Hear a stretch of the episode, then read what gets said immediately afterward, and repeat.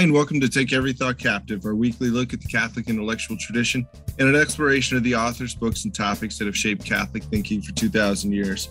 My name is Jason Gale, and I'm joined this week by Dr. Benjamin Smith, our lecturer in philosophy here at Catholic Studies Academy. And uh, today, our topic is going to be George Wilhelm Friedrich Hegel. it's so what fun to na- say. What a name, yeah. right? I mean, gosh, I'm, I'm embarrassed by one syllable, you know, uh, last name. I mean, yeah, how boring yeah. compared to that. yeah, yeah, yeah. You need more German in you. yeah, maybe Ludwig Wittgenstein right. or something like that, right? yeah. Know? Germans had good names and uh, good beards. That's right. Yeah, yeah. Mm, good beard too. So, you know. So, yeah. Uh, so, so, anyways, we're going to talk about Hegel today, and particularly um, Hegel's idea of history. Mm-hmm. Uh, one that's very important uh, to understanding the development of philosophical thought and even understanding uh, other people's thoughts. Um, mm-hmm. It came after Hegel that are still very influential today. Sure. Uh, having this, having the, having a good understanding of this can help us and give us some insights into understanding uh, different people that we'll talk about here in a second. Um, so uh, before we get started, though, I want to ask all of our uh, listeners, please share this content. Please hit that like button, subscribe button. It really helps us out, helps us grow the channel beyond our uh, uh classes that we have over at Catholic Studies Academy. Uh, Dr. Smith is uh, just launching one entitled "The Crisis of Philosophy," and he's particularly looking at the um, 20th century philosophy and that. But we're going to go a little bit further back uh, today right. to understand uh, hegel. So dr smith uh, get us started here. Uh, maybe give us a, a, good little intro to hegel and you know maybe uh, particularly for this episode what is uh, hegel's idea of history? Sure sure. Yeah so um, you know hegel is um, you know so important.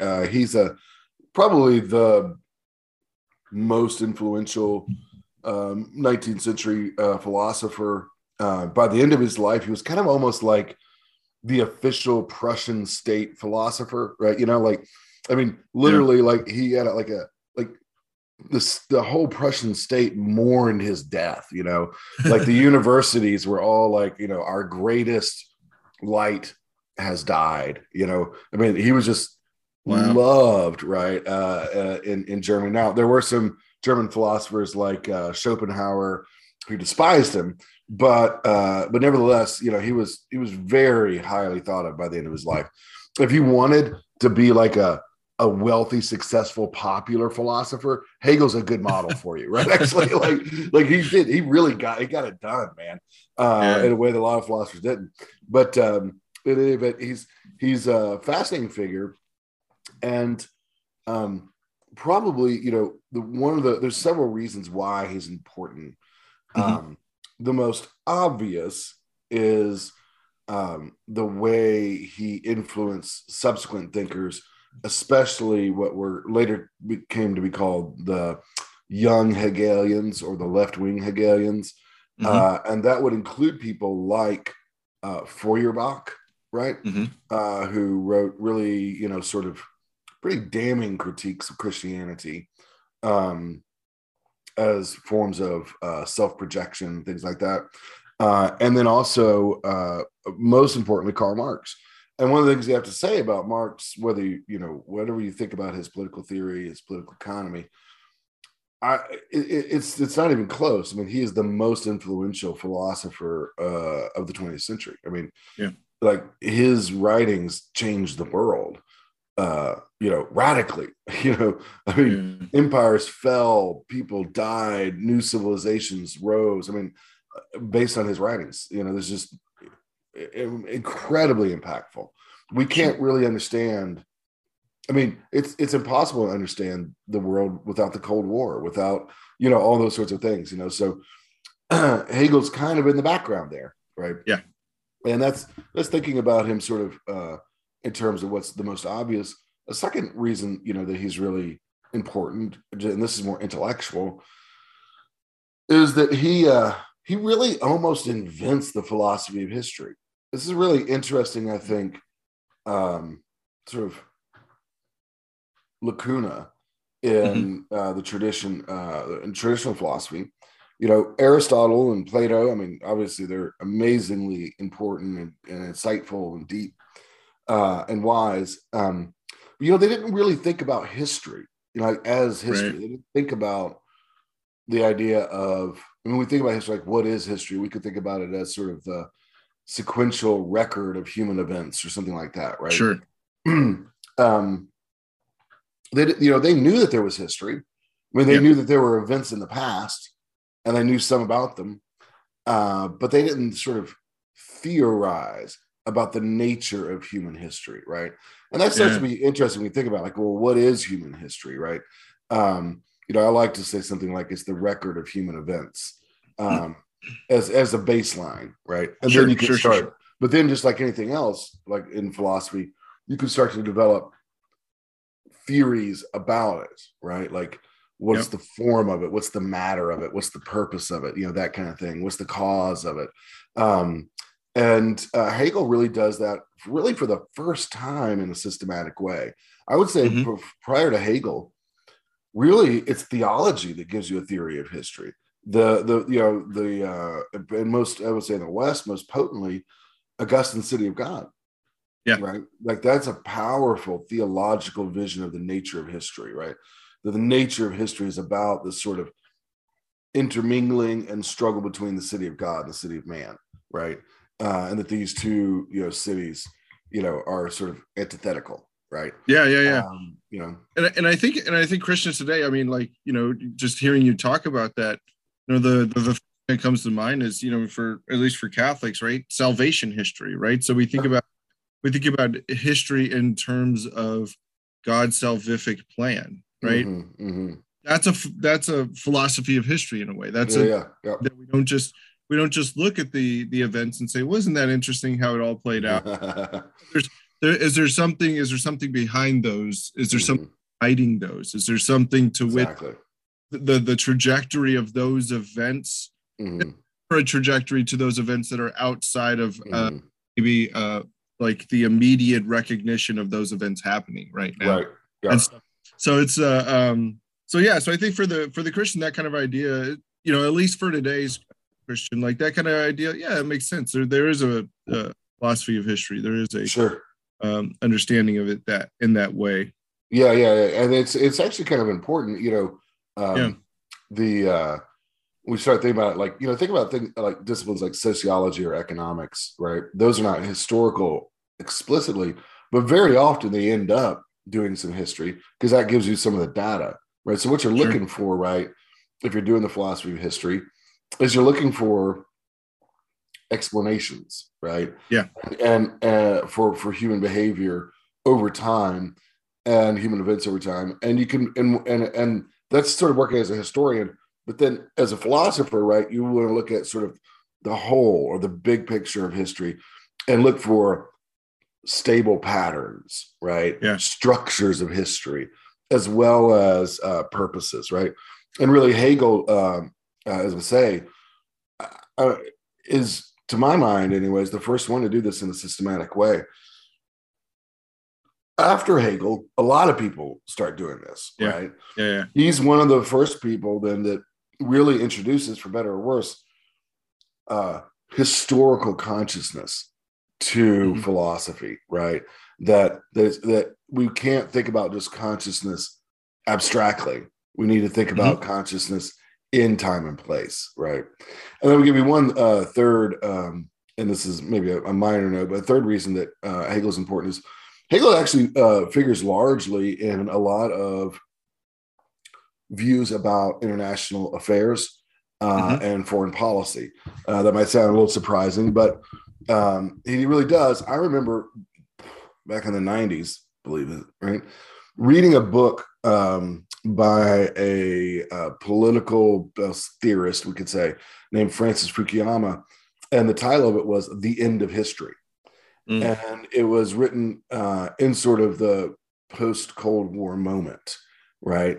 You know, the Berlin Wall had fallen, the Soviet Union was on the way out, right? Yeah. Uh, all that sort of thing. And, you know, he was, he basically the end of history is a phrase taken from uh, Hegel. And Fukuyama writes this. Uh, he's what a lot of people would call a neoconservative. He writes this as look, Hegel was right. We're experiencing the end of history right now with the fall of um, the Soviet Union. We are going to enter into global democratic capitalism as far as the eye can see. And eventually, you know, all of the all differences, traditions, uh, antipathies, etc., will just be sort of fade away, right? Yeah. Under the force of uh, global democratic capitalism. Well, it didn't turn out that way, right? and to his credit, Fukuyama uh, wrote, you know, eventually admitted that was the case. But in any event, you know, a lot of people think Hegel influences the way a lot of people think about international relationships. Yeah. Um, you know, and in terms of how, when we think about the the relations between political communities, um, is it the case that there's a there's a purpose or a structure that we can discern sort of behind those relationships. So, anyways, those are three reasons I think that that Hegel is interesting and important to know.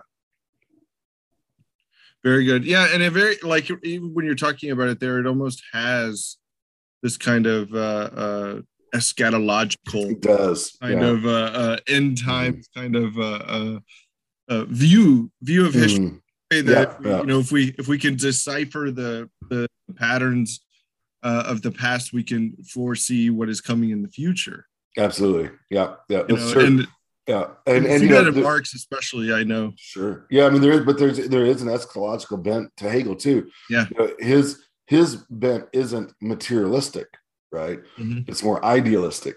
But um right. but he does have the idea of an end of history right? And and he thought in his own day that he had reached it you know, um, and that there was just kind of some, you know, like cleaning up of the edges to do, you know, you know, maybe it was going to take a couple hundred years to clean up the edges with it basically the form and structure of um, the end of history had come come to be, right? Yeah. He calls it at one point the omega point. The omega point. Yeah. yeah. It, right? So so maybe uh let's let's dive into Hegel a little bit more. Um okay. So, uh, what what kind of is his? How does how does history develop? Okay, yeah. Um, We're not just talking about it as like a succession of a, of events. Mm-hmm. How does how does history develop? How does he understand that kind of development of history playing out? Yeah. So you know, Hegel is one of these really dense philosophers. I mean, I think he only wrote four books but all but the four that he wrote are really thick right and really difficult and really turgid um the um uh and, and, but the history is probably the clearest part mm-hmm. um mm-hmm. and a lot of this is spelled out in his book the phenomenology of spirit what that that that word spirit is a translation of the word geist and um it's hard to translate Geist because Geist is a broad term in German. It yeah. certainly includes mind. Um, it includes spirit, but not necessarily like spirits as if they were like metaphysical entities, right? Yeah. More yeah. like, at least initially in German, it just means something like, I think it's very similar to the way we could say the psyche, right, as a whole, right? Yeah. So your certainly your mind, but sort of your your your your whole psyche, right, uh, as a unit. Um, so uh, that's important to to know uh, mm-hmm. because mm-hmm. he thinks of history as essentially being um, the unfolding of Geist, right, or the story of, to put it uh, colloquially, the story of Geist realizing its own freedom right? That's the way uh, uh, to, to, put it. You know, um, yeah. To understand that though, what that all that means, right? Uh, probably a good place to start is just with a this observation that he makes, um, which is that while he appreciates classical philosophy, mm-hmm. he appreciates even his modern forebear, uh, you know, forerunners. Um, he thinks the big one of the big problems with philosophy historically has been its sort of negligence with respect to mm. history, right? So, yeah. you know, if you think about like people like Plato and Aristotle, most of the ancients and medievals, they're trying to get to some sort of wisdom that's based on the universal and the permanent, right? Mm-hmm. And um, even Aristotle, right, who who emphasizes change and recognizes particularity, he looks at change and the particular, but he does that in a way to get out from underneath it, right? The universal yeah. and unchanging, right? So by looking at change and looking at the particular, he unearths the um, universal and permanent structures of change and particularity, right? You get me? Right. So uh, so even Aristotle, who's more sensitive to this than Plato, you know, kind of to Hegel's mind, kind of misses the mark. It's not that, of course, Hegel thinks Hegel's no nominalist. Yeah, Hegel believes in the universal and the permanent, but he thinks we have to pay more attention to the details, right? We need to pay more attention to um, the fact that things change and that they change uh, in, in, a fairly um, radical way. So he, he accepts uh, sort of the Greek achievements in philosophy. Okay. Especially, you know, the recognition that mind is what distinguishes humanity from uh, the other animals, right? In fact, he takes he thinks this is extremely important, right? Uh, mm-hmm. Uh, the Greek achievement there, but they sort of neglected the fullness of the human condition by not taking into account history and the record of radical change through history, right? And the way in which, and this should sound very um, contemporary, the way in which history conditions consciousness, right? Yeah. Right. And and really that's that's one of Hegel's major insights, right? Is he he he says, look, um, a Persian, a, a, a subject of the Persian Empire, and a citizen of 19th century France would almost be completely incapable of having a discussion, right? Even yeah. taking out the language, the language barrier, even if you could translate uh, accurately, right? Sure. That that Persian of the subject, uh, the subject of the Persian Empire, and the 19th century Frenchman live in such vastly different thought worlds, right? That it, yeah. it, they would they would just what's in terms of value, meaning, and purpose they would just be almost like it, I don't know, incomprehensible to each other. Does that make sense? Yeah, yeah, almost speaking a different language entirely. it's mm-hmm. so so is he but he but he's not but he's not a like a kind of a a, a cultural relativist, is he? No, uh, no, he's not. Um, he thinks of the great world cultures and historical epochs. Um, and when you start studying Hegel, you start saying things like that, right? You think about things as like yeah there was this thing called Greek civilization, mm-hmm. and there was this thing called Persian civilization. And they were historical cultural paradigms, right? Yeah. That move through history for a certain period and then eventually go away, right? Um, but no, he wasn't a, a, a relativist uh, in the strong sense. He yeah. thought that that he certainly introduced historical relativity as a factor and a condition of human thought. Right. But in a way that I think anybody would have to recognize is true, right? That, like I was saying, you know, uh, you know, somebody who's living, uh, a Greek who's living 400 years before the birth of Christ has no, you know, his imagination doesn't include things like um, cancer and space shuttles, right? That's just not like he's just like I don't have no idea what you're talking about. Right? Yeah, yeah, yeah. You know, um, and and that that seems to me to be a fair observation, right? Like without without being a, a, relativist about it, uh, it is true that our thoughts historically conditioned, right? I mean, oh yeah, absolutely. You know, it, it, seems to me, you know, um, you know, just think about the way we are about things like like political and value ideas about equality or democracy or things like sure. that. You know, um, the idea of monarchy seems kind of crazy to us, right? Um, whereas, you know, if you lived in 13th century France, it wasn't crazy at all. The idea of democracy sounds like like just nuts right? Yeah. you know? Yeah, yeah. Um, so I think, yeah, you know, you have to, uh, you can be a realist, right, about knowledge and truth and still uh, accept a certain amount of relativity with respect to historical conditioning. Right. So he so he was he wasn't a relativist in that way. He was just saying that uh, uh, a lot of you know past philosophies have kind of neglected uh, this kind of area. Mm-hmm. Yeah, and and so what's really important about that is if you look at the various civilizations. Now, one thing that's really fascinating here is the 19th century when Hegel's writing, right? Yeah, is really the period where history gets, um, for lack of a better word, scientized, right, and, Yeah. and thematized, right? Like history becomes very like even the phrase natural history, like that we get from Right. Darwin, and you know, like that's that's a 19th century thing, right? Um, and and there's a good reason for this is that really our under our grasp of oh there is a history and we know a lot of it really comes out in the 19th century like the science what we consider history as a scientific discipline whereas an academic discipline really comes Mhm. from that period right where sure. you, you you move from almost mere chroniclers right to antiquarians to finally to historians right that you Right. get in the in the 19th century and so uh, hegel's really capitalizing on that historical knowledge of the time now i will say this uh, hegel's often wrong about the f- the details of history right Sure. uh, but you know, you want to again keep the big picture here.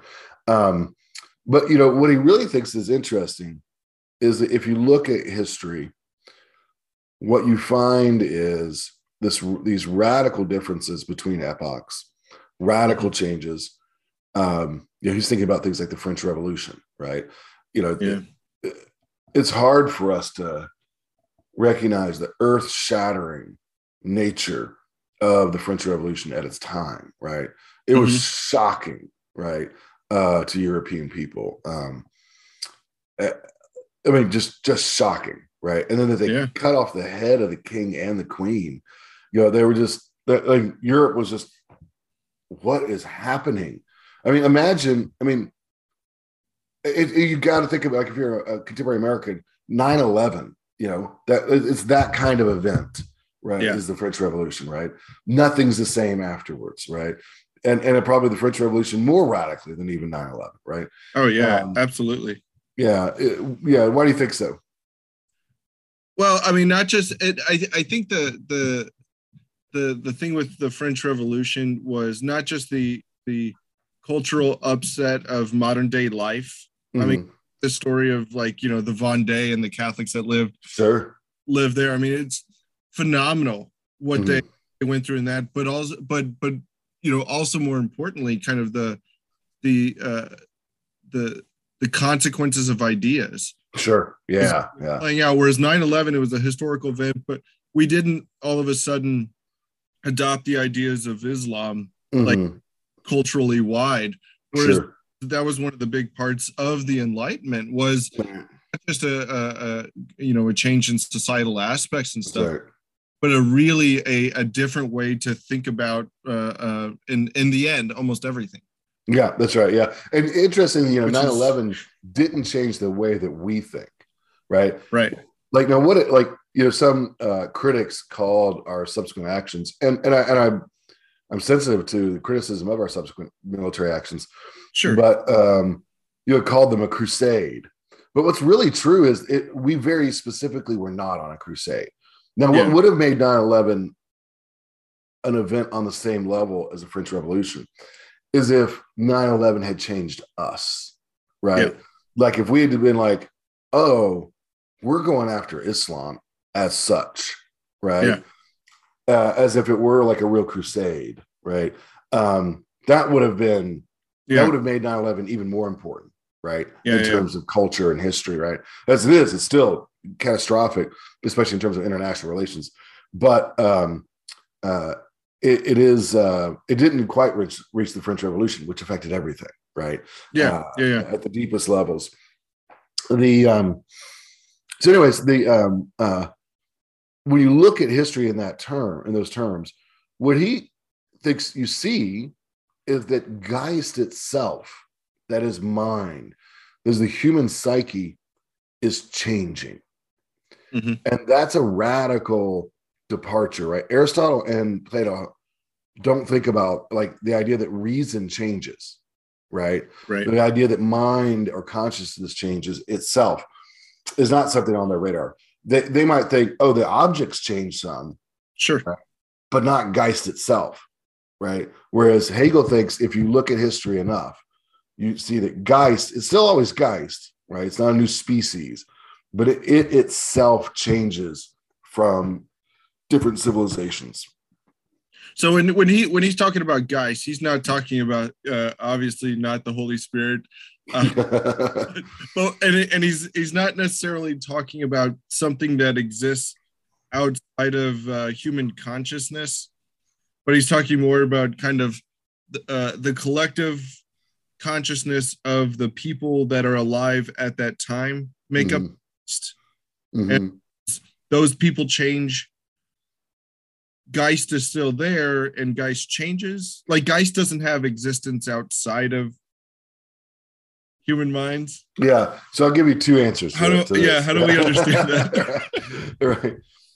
So both answers i'm going to give you are uh, correct with respect to hegel but okay. one of them is deeper than the other. So i'll give you the sure. super more superficial answer first so you're probably familiar with the, the term zeitgeist yeah yeah spirit of the time yeah. spirit of the time that's a very good way to initially think of Geist, right? Okay. And it's true of what Hegel thinks, right? So sure. uh, this is similar to to Kant's uh, concept of public reason. That is that there is a a kind of collective consciousness, if you like, that mm-hmm. we all share and are contributing to, right? Sure. Um, you know, just think about our shared experience of COVID, right? And COVID 19 yeah. and all the different, you know, ramifications and uh, that go with that. That's kind of um, an, an, example of Geist, right? Um, and so there is that sense of sort of shared consciousness, right? Mm-hmm. That um, Hegel would like to say uh, is true of Geist. It's true within the individual, right? Right. But actually, and this is really interesting and very consistent for Hegel, I think that Hegel would say that collective consciousness is more determinative and more important than individual consciousness. Yeah. What do you think about that? Uh, I would say that uh, the majority of people on Twitter would agree with you. Twitter's such a wonderful example, though, right?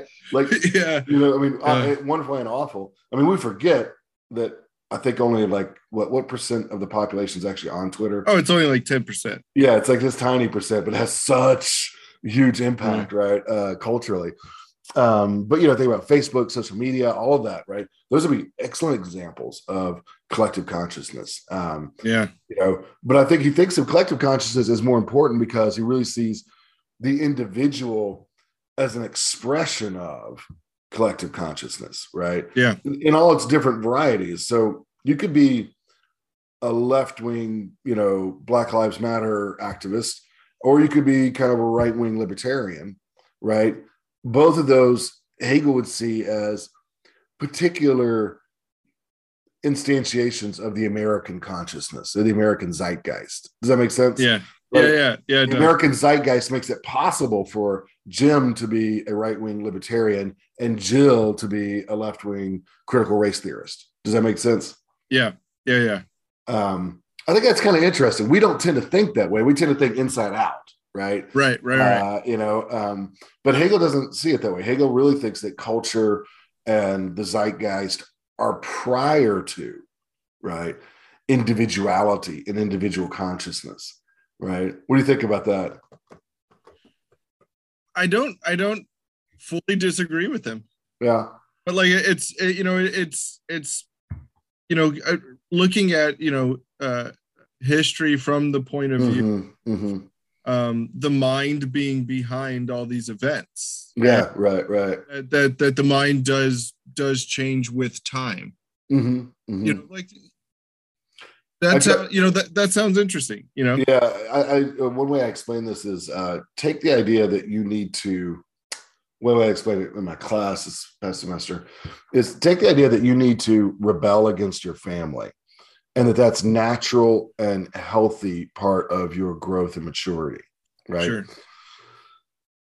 that's a common it's almost an american commonplace right? Oh yeah. teenagers of course rebel and it's kind of healthy for them to rebel right? Yeah. Um if you had told somebody in pre like take, take the vast history of, of china right? I mean china's so old right? But say prior to you know the communist revolution, you know it's basically Taoist and Confucian. If you had told people anybody in China that they would have looked at you with complete incomprehension. They would have yeah. thought you were saying something like, "It's good for me to stab myself in the eye." Right? I mean, that's the way they would. I mean, literally, the idea that you would rebel against your ancestors, you would rebel yeah. against your father, right? That, that completely incomprehensible to sure. Confucian outlook or a Taoist outlook, right? Um, that would that would be like stabbing yourself in the eye, right? There's such a deep connection with tradition and ancestry in ancient China, right? Pre-modern yeah. China, right? That it really would like you think of yourself as an extension of the ancestors, right? right? And everything about you is an extension of your ancestors. Then look at America. That sounds crazy to us, right? Our ancestors are all racist and we hate them, right? You know what I mean? Like that, like that's kind of the way we are. And we're kind of like, oh, you know, my grandparents, you know, like your grandparents, they're silly and old, and we'll be old nice fashioned. to them. But you know, we'll be nice to them, but we don't revere them, right? Yeah. Um, even people on the right, you know, uh, all the time are, you know, uh, bashing the boomers, right? You know, and it's sort of like, huh, like these. But here, the, I say both. I bring those two things out to show you the different forms of consciousness right? Mm-hmm, mm-hmm. different mm-hmm. forms of Geist, right? Even different conceptions of what it means to be conscious, right? Where yeah. to, to a Confucian, rebelling is destroying yourself, right? Yeah. Yeah, you yeah. have no self outside of your ancestors, right? Right. For us, the self achieves itself by rebelling against the ancestors. See how radically, deeply different that is, right?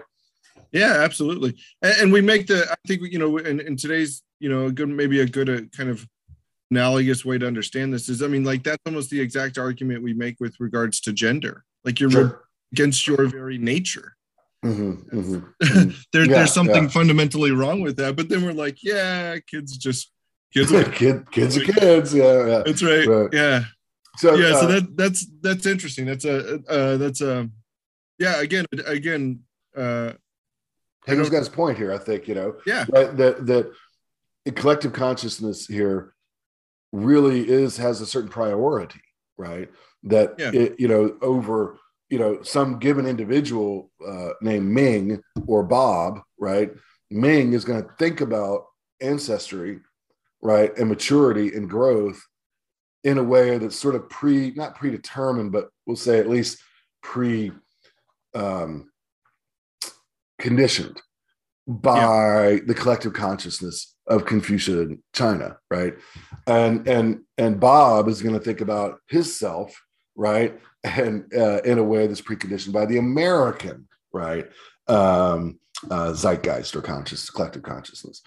Um, so there is that uh, that that point there. So what is Geist? One way of thinking about Geist is collective consciousness or zeitgeist, like we talked about. Yeah. And importantly, you know, uh, Hegel thinks that it has a certain priority over individual consciousness. Now, there's a deeper uh, explanation that well, I don't want to go into too much in this episode. Maybe we'll do it in another one. Um, yeah. But there is a deeper uh, explanation of Geist that that really is sort of like um, you you said something like I think you said something like you were skeptical that Geist existed outside of humans or individual humans. Right? Yeah, yeah, yeah. Does it have real existence? Yeah. Yeah. So I think what you want to do is just flip that on its head and say you should really be skeptical of individual existence outside of Geist. Oh, okay. That is yeah. the Geist. Uh, so what I just said earlier was kind of a cultural, historical, sociological explanation of the priority of Geist, right? Yeah, yeah, yeah. Hegel takes that though and then extrapolates a metaphysical and epistemological uh, priority of Geist, right? Got it. That Got is it. ultimately Geist is sort of you should think of it as a person. Um, it's kind of more like an energy, right?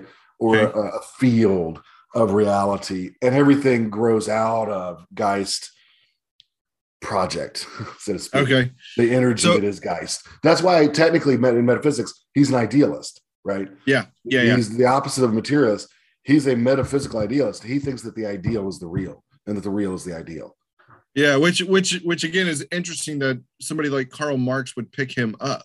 Mhm, mhm. Karl Marx is a is a radical materialist. That's right. That's right. He's yeah, like, yeah. yes, I'm going to pick up this idealist, right? right. Uh, that's interesting. All right. Mhm. Yeah, Yeah, go yeah. ahead. And well, just just one uh, comment about Marx along those lines is if you're studying Marxism, uh, and we've done extended episodes on it uh, on him, and I, I recommend them. One thing to really uh, latch onto is he he calls what he calls the uh, material dialectic of history, right? Right. And and you know that that's taking a Hegelian term, which is the Yeah. dialectic of history take of history. you know, Yep. uh, and changing it, right? But also, it also sort of in homage to Hegel, saying, "Hey, I think you got something right, Hegel." You know, Yeah. Yeah. You're just completely wrong about it being the I, I that's right. That's right. completely material. All right, so let's yeah. look at let's look at maybe so you you have you have kind of this this Geist changing this um consciousness changing and there's uh he talks about kind of the the, the stages of the mind. How do how do Yeah. we understand maybe like uh progress or or the progression of history Sure, sure. in Hegel's thought? That's a- Where where is it going? Yeah, that's a great. So that's a great term to use. Progression of history, right? Because Hegel really does. He's not a progressive in the political sense, Right. Uh, but he uh, does think that history is progressing towards a certain end, right? A certain Mhm. goal. And um, so not only does so looking at history is important because if we look at history, we learn that Geist changes. Well, is, is that you could take that in a radically relativist direction, right? Right. It just changes all the time, and there's no commensurability between the changes. Hegel doesn't go that route. Hegel thinks there is a connection, and that actually that connection is progress towards a specific goal, right? Right. And that specific goal is the full awareness. Uh, let me restate that is Geist full awareness of its own freedom, right? That is the goal of history, right? Now, what does Hegel mean by freedom? Um, there's a lot to be said there, but one initial thing, I'll just say the initial thing, is that freedom is derived from our self-awareness right Yeah. um, self-awareness in this in the sense that we become aware of the various possibilities that are uh, available to us now i think that's a helpful way of putting it because that shows you how that shows you how um, Geist and freedom can be conditioned by historical circumstances, Sure. right? Again, to an ancient Greek or Roman, the possibility of there being no slavery would, would have been absurd. Yeah. You, you said you could gonna have a civilization and an economy that doesn't have slaves in it. How can you get anything done? Yeah. Right? Like, it would just yeah, that- it, it, completely incomprehensible Right. uh, to them. To modern 20, 21st century Americans, the idea of slavery seems incomprehensible in itself, right? Yeah. And so you think about that in terms of the possibilities, Mhm. right? Um, that um, people of different races could live in the same country and form a civilization together, right? That Right. wouldn't have been a possibility to many different cultures historically, right? Mhm. Over time, our self awareness, that is, our awareness of the various possibilities that are available to me, expands and expands and expands Yeah. That's right? it. And so that that awareness of possibility is our freedom. Does that make sense? Yeah, yeah, it does. Um, yeah, and I think you know, I mean, a good way to think about, you know, or a good way to to see how this idea of history is played out is, you know, um, I mean, Marx Marx takes a, a kind of an economical view of this, Mhm. um, you know, of saying, you know, things like, you know, the the slavery model of economics, Mhm. the necessary step to in this progression, Mhm. or you know, capitalism Is a very step towards uh, uh, in socialism uh, towards communism. Mhm. So for Hegel, then this um, as we progress through history, we understand just all of the options to us. And at- Mhm. Point Geist is going to have this kind of uh, full realization Yes, yes. Of its Everything that is before it and its possibilities. Yeah. Yes, yeah, and then and then sort of a a Kantian rational determination of all possibilities. And sorry, that's a mouthful. But What? right, and that will be the fullness of Yeah. freedom, right? Um, Yeah. So there's a lot here. Um, Yeah. but yeah, that's the that's the goal, right? And it just again, the easy thing to to connect with here, at least initially, and then there's kind of a fuller version. But initially, um, the um, the thing you can grab onto is the idea that self awareness Mhm. and freedom are correlated. Yeah. Right? Yeah. Yeah. Yeah. So it's a very anthropocentric. It's very just Mhm. complete. I don't want to say self-centered because it's because you know yeah, it's actually not. Yeah, it's it's weirdly not. Yeah, yeah because it, like you said it's it's the the the collective. Yeah, yeah, yeah, individual. yeah. He's very clear on this. He's very uh, social and communitarian, I guess, in his outlook. Right. Yeah. Uh, um, he considers what he what he calls Anglo-Saxon individualism, right, to be a kind of Yeah. form of immaturity. Uh, He thinks it's not the worst thing. He th- does think it does represent a certain kind of freedom, uh, but it's an immature version of freedom compared to the proper Prussian understanding of freedom. right? A Uh, German. that's right. That's right. So uh, I know we've gone long here, but I want to just kind of run through a couple of Yeah. historical, what Hegel gives as uh, some historical account uh, uh, that supports this hypothesis about freedom, right? This, Sure. his theory of freedom. And I'm just going to hit some of the high points here. Uh, now, again, Hegel, you might dispute, and plenty of historians would dispute his account of history, right? But you know, for his time, this was you know a, a decent account, right? And again, you're looking at history as not just a sequence of events, but the meaning of that sequence of events, right? Yeah. The purpose of that sequence of events. And so he sees sort of the say the the the clash between Persia, the Persian Empire, and the Greek city states, right? Mhm. As being like not just a military economic clash. Certainly it was that, right? Right. But more importantly, a spiritual and cultural contest, right? Interesting. Yeah. because what you have there he thinks are two ideas of freedom uh, the per- the persian view of freedom is uh, there's god and then there's god on earth who is the persian emperor. And he's free and everybody else is free by obeying him.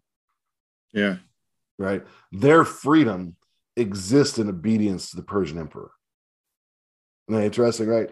Uh, Yeah. because by obeying him who is the only one who is free right because he's a- almost an embodiment or Pneumatic at least a God, yeah. representative of God, um, that uh, they're able to be free by obedience to the one free man, right? Mhm. Um, that's not the Greek idea, Right. right? The Greeks are like, uh, you know, hell no, right? Uh, you're not taking over us Athenians, us Corinthians, us Spartans, right? Us Thebans, right? Do you, you follow me? So Oh, yeah. one thing that's uh, so there's a a sense of a kind of plural, sort of a sort of pluralism, right? Kind of a civic pluralism in ancient Greece, where we recognize that there are different peoples within Greece, right? Different city states, uh, and they share a culture, right? Mhm. But they also are very different, Right. And Right. And this is and, and for our listeners, this is what Hegel, when Hegel's talking about the historical dialectical, that's the, right, yeah. that there's always going to be these uh, kind of two opposing forces, and out Mhm, mhm. out of this fight uh, comes real progression. Out of this, and and again, you see that you this idea of kind of those those two um, competing or those two kind of fighting uh, factions Mhm. eclectic. You you see this in in in, in that that big idea you see in a lot of people that come after Hegel. That's Marx, right. That's you know, right. of course, one of them. Yeah. So so when we're looking when you know when uh, when we're going through these historical events there's always going to be these this this clash right? That's right. Clash. Yeah there's always a clash right? Until there's no until the end of history right? Right um, right. and and, and it, Hegel's mind a necessary clash and he actually thinks of each stage as necessary. So yeah yeah yeah. it, it's kind of like you know there are there are peaks and valleys in history but he sees it kind of going in a trajectory right? Sure. It's all going towards this end they're all necessary steps, right? Um, yeah. So the Persian Empire had to exist for the Greeks to realize in themselves how much they were free, independent communities, right? Mm-hmm. The Greeks wouldn't have been as free as they were if it wasn't for the pressure of imperial Persia, right? Yeah. Isn't that interesting, right? So um, now I've, I've said Greek communities, uh, the freedom of the communities. Hegel and a lot of Germans at this time think of um, Greece as a place of almost idyllic harmony, right? Mm-hmm, mm-hmm. That is the Greek city states in themselves, not between themselves, but in themselves. Right. Now, this is overstated to be sure, but there's a little kernel of truth that I keep say, I kept saying things like we Thebans and we Corinthians are free to ourselves, right? To Hegel's mind, there wasn't an individual consciousness of freedom. Mm-hmm. There was a community group uh, consciousness of freedom. We yeah. Athenians are not going to be told what to do by you Persians. Yeah. Right. We, t- we Texans. that's right. That's right yeah. But but there's no individual consciousness there, he thought. Right. Yeah. That is, people thought of themselves as an extension of the community. Right. And so they were in harmony with the community. They did what they wanted, but what they wanted was the same thing that the community wanted. Do you yeah, follow, yeah, follow that idea? Yeah. So um, they were free in that sense, but not free in the radical sense of recognizing that you could rebel against your community, right? Yeah. Do you see the difference, right? Oh yeah, yeah, yeah. There's a huge difference. Yeah. And so there's a kind of freedom there, and and and again, Hegel respects it but he thinks it's inadequate because right. it doesn't give a full recognition to self-awareness and freedom. Yeah. We'll go on for a little while. I don't want to get into all the details because I know we're going to sure. Um, you know, one of the places that he thinks is very one of the epochs of history is very important is Christianity, right? Mm-hmm. Um, he thinks that the special and necessary stage of Christianity, or you know, form of consciousness, right? That Christianity introduces. This is so fascinating is um, the uh, dignity, uh, the dignity and full freedom of the individual, right? Mm. Comes mm-hmm. forward in Christianity because we're all made in the image and likeness of God, and because um, God became man, right? Yeah. So that the, the creator of the universe becomes one, right, with humanity which which shows uh, humans that we are um, we are connected with, even though we're changing and and all that, we're connected with the divine and the highest, right? So that mm-hmm. the, the individual all of a sudden becomes, in that case, he thinks Christianity begins really individual consciousness, right? Individual awareness, individual yeah. self valuing, right? Because uh, God loves us. Yeah. And we're made in his image. The individual, as the individual, right, is important, is valuable, and is something to be self aware of. Do, do you follow that? Yeah. Yeah. Yeah. No, that's interesting. And, and even in, like you said, like kind of that, or, or that, what that was, you know, that was a fairly new idea Sure. Yeah. Made in the image and likeness of God. That's a radically Christian idea. Yeah, that's right, right. You read all you read all the other creation accounts of you know yeah. Roman gods and stuff. We were not. so yeah, that's so, right. We're lucky if the gods don't you know do whatever yeah. they want to us. Um, right. Exactly. Yeah. So he sees Christianity is very important in the growth of consciousness and freedom. The problem, one of the problems though that happened the antithesis of early Christianity, uh, in his view, is Roman Catholicism. uh, right? Because in his view, so right, you have this beautiful birth of individual awareness and consciousness and self-valuing and hate and in Christianity that then is Romanized, right? Yeah. And what does Rome stand for? Rome stands for law and stands Yeah. for order, right?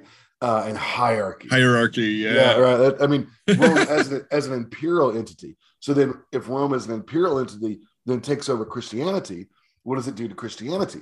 It makes it law legalistic. It makes it Yep. ordered. It makes it hierarchical, right? Yeah. So, uh, so there's something within Ca- Catholicism that's good, right? This original ideas of Christianity covered over, right, by Roman Catholicism. Now, Yeah. the solution to that, of course, is that this is very German, right? Is Martin Luther, right? and, the Protestant Reformation, right? Martin Luther Yeah. to him is like one of the epical figures in the world Yeah. stage, not because he's dogmatically Lutheran. He doesn't really care too much about the details of Lutheranism, right? Uh, but because But he's getting rid of Rome. Yeah. He's getting rid of Rome and setting Geist free.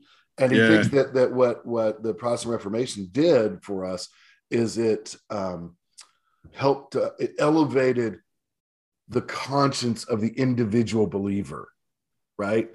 yeah. Yeah. Yeah. and by doing so, uh, advanced freedom. Right, so you kind of get Yeah. this way of, of, of thinking here. Does that make sense? Again, obviously, Yeah, we're not yeah, going to accept the, the the underlying theses, but it's an interesting account. Sure, sure. And and for for Hegel, then each of these, whether we're talking about, like you said, uh, Greece and Rome or Roman Catholicism and and the Reformation and things like that, all kind of necessary kind of steps as we we progress towards this kind of uh, uh, utopian idea That's right. of freedom That's right. you know That's of, of geist experience now how does the individual though you know maybe to maybe to close how does the individual then live in this Mhm. hegel see the the individual living in this in this uh ultimate geist at the end of human history So yeah, this will take a few minutes to explain, but uh, I think I can ex- do it concisely. The end of his of history, right? He thinks that they've basically reached in um, his time in Prussia. yeah And that's sort of shocking because Prussia at that time, um, I mean, the crown prince of Prussia, the last king of Prussia, who then like became the first German emperor, um, like gave Hegel a medal, right? Like, like, like they love Hegel, right? Um, but the, you know, Prussia at that time had uh, official censorship. That was state Yeah. policy. Uh, they had kind of assembly that met every, every once in a while, but they were basically advisory. Mhm. The state was basically run by bureaucrats and by aristocrats, right? And there was a monarchy, and it was an officially Lutheran state. And so, like, this is this is the the fullness of freedom, and and Hegel would say, "Yes, it is, my friend." And here's why. um, the so it's one thing at the end of history to realize as things go by as the protestant reformation does its work um, to realize your self-awareness sure. right and the fullness of possibilities for yourself and for all of humanity right? Yeah that's what he calls that once you go for all of your possibilities and for all of humanity not just yourself all of humanity. that's that is the subjective um full awareness of geist freedom right? Yeah yeah. Um interestingly though he doesn't think that that is he thinks that that's incomplete and inadequate. Until that freedom is fully realized in our external circumstances ah okay it's inadequate, right? And that's why the end of history has to be a political arrangement, right? Yeah. yeah yeah And uh, because it needs to be uh, realized. Now, you could say, hmm, well, that means what we need then is kind of something close to anarchy or some sort of libertarian, you know, sort of, uh, you know, sure night watchman kind of um, uh, government, right? You know, just bare minimum, right? Uh, Yeah. And we'll have, you know, no regulation on prostitution or drugs or anything like that, because those are just possibilities, right? Um, and he would say that is what you're expressing is an immature, as I said earlier, Anglo-Saxon idea of freedom, yeah which is the freedom uh, from constraint, right? Yeah. You know, the um, uh, I can I, I do, can do whatever I want to do. And Hegel, and this is a part where he's right, you know, wants to say that's not actually freedom. And the reason he says that is because our desires are not necessarily free, right? Mm. They just happen to us. They could that could be physiological, but it could also be cultural. It Sure. could also be manipulated by outside forces. So that if you're acting on your desires, really what's in charge then are the things that elicit the um, your desire, right? The external Yeah. objects. You following the logic here, right? So Yeah. you know, think about um, let's say that you're you're subject to a marketing campaign that's very effective, and over time it causes in you this weird desire, right, Yeah. to go on vacation to X, right? Yeah. Uh, Yeah. Yeah. your life is just going to be incomplete without doing so right and so you you you get out that credit card and you pay for that super fancy vacation right and of course you you know six months later you regret it right were you free were you really being free when Yeah. you capitulated to that marketing campaign to go for an expensive fancy vacation that you didn't need and hegel would Yeah. say no you weren't really free right Yeah. you did your you followed your desires but you were manipulated into it right Yeah. um, you weren't being truly free. To be truly free, he thinks, is to act on a rational principle, right? And by rational, he means universally and consistently applicable, a la Kant. Yeah. Right? Yeah. Uh, and so, not to get in the weeds too much here, but he thinks you have to to be really free. You have to follow the categorical imperative. That is that you should only do those things that uh, you would universally will all to do. But for you to do that individually is not enough because it doesn't change the circumstances of your life. What Right. it has to be is you have to have a government that acts on that and enforces that into all of society Yeah. right? So that all of the institutions then are changed to follow the categorical imperative. Now I'm simplifying, but d- does Sure. that make sense? Yeah. Absolutely. And you've uh, you've definitely taken us into the weeds, despite your despite your. Uh, uh, efforts not to do so. yeah. Yeah. You, Let me give you one. So- one uh, th- this worked well with my students, but um, Yeah. Let me give you a really relevant contemporary example Sure. between uh, Anglo, well, using Hegel's term, Anglo-Saxon freedom and proper Prussian freedom, right? Think about the way that people responded to mask and vaccine mandates re COVID 19, right? Yeah. To Hegel's mind, this would be a perfect example, right, of mature versus immature freedom, right? Mhm. the you know one one group is like to hell with you you're not going to tell me what i put on my face Yeah.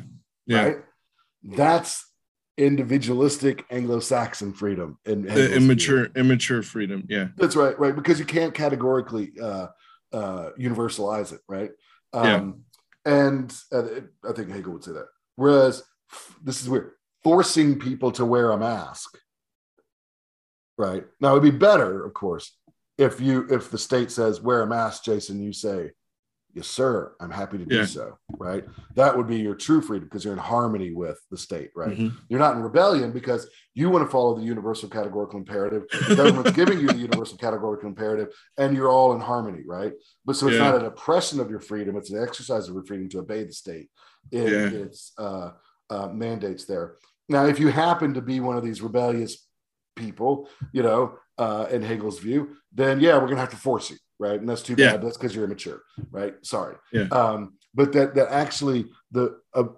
the voluntarily obeying the mask mandates would be a good example, I think, of Hegelian freedom.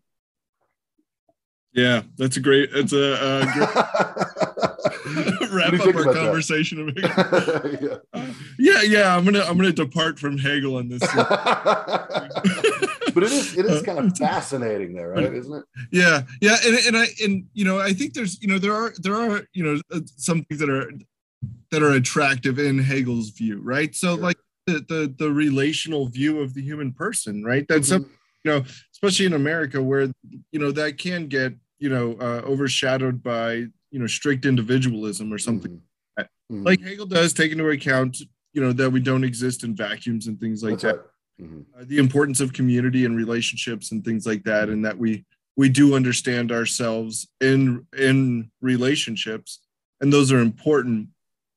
Um yeah but, but but again you know like there's so there's so much of this that you know we could go on probably for another podcast talking about you know like hegel with regard to you know um god and atheism and you know is he theistic and things like because that's an interesting uh topic i think um but um but just kind of you know that that that understanding of the, i mean there's no there's no reference to the good the true the mm. people there's no reference to virtue um you know unless unless i guess you're saying you know obedience uh, obedience to the to to the state in some sense like that mm.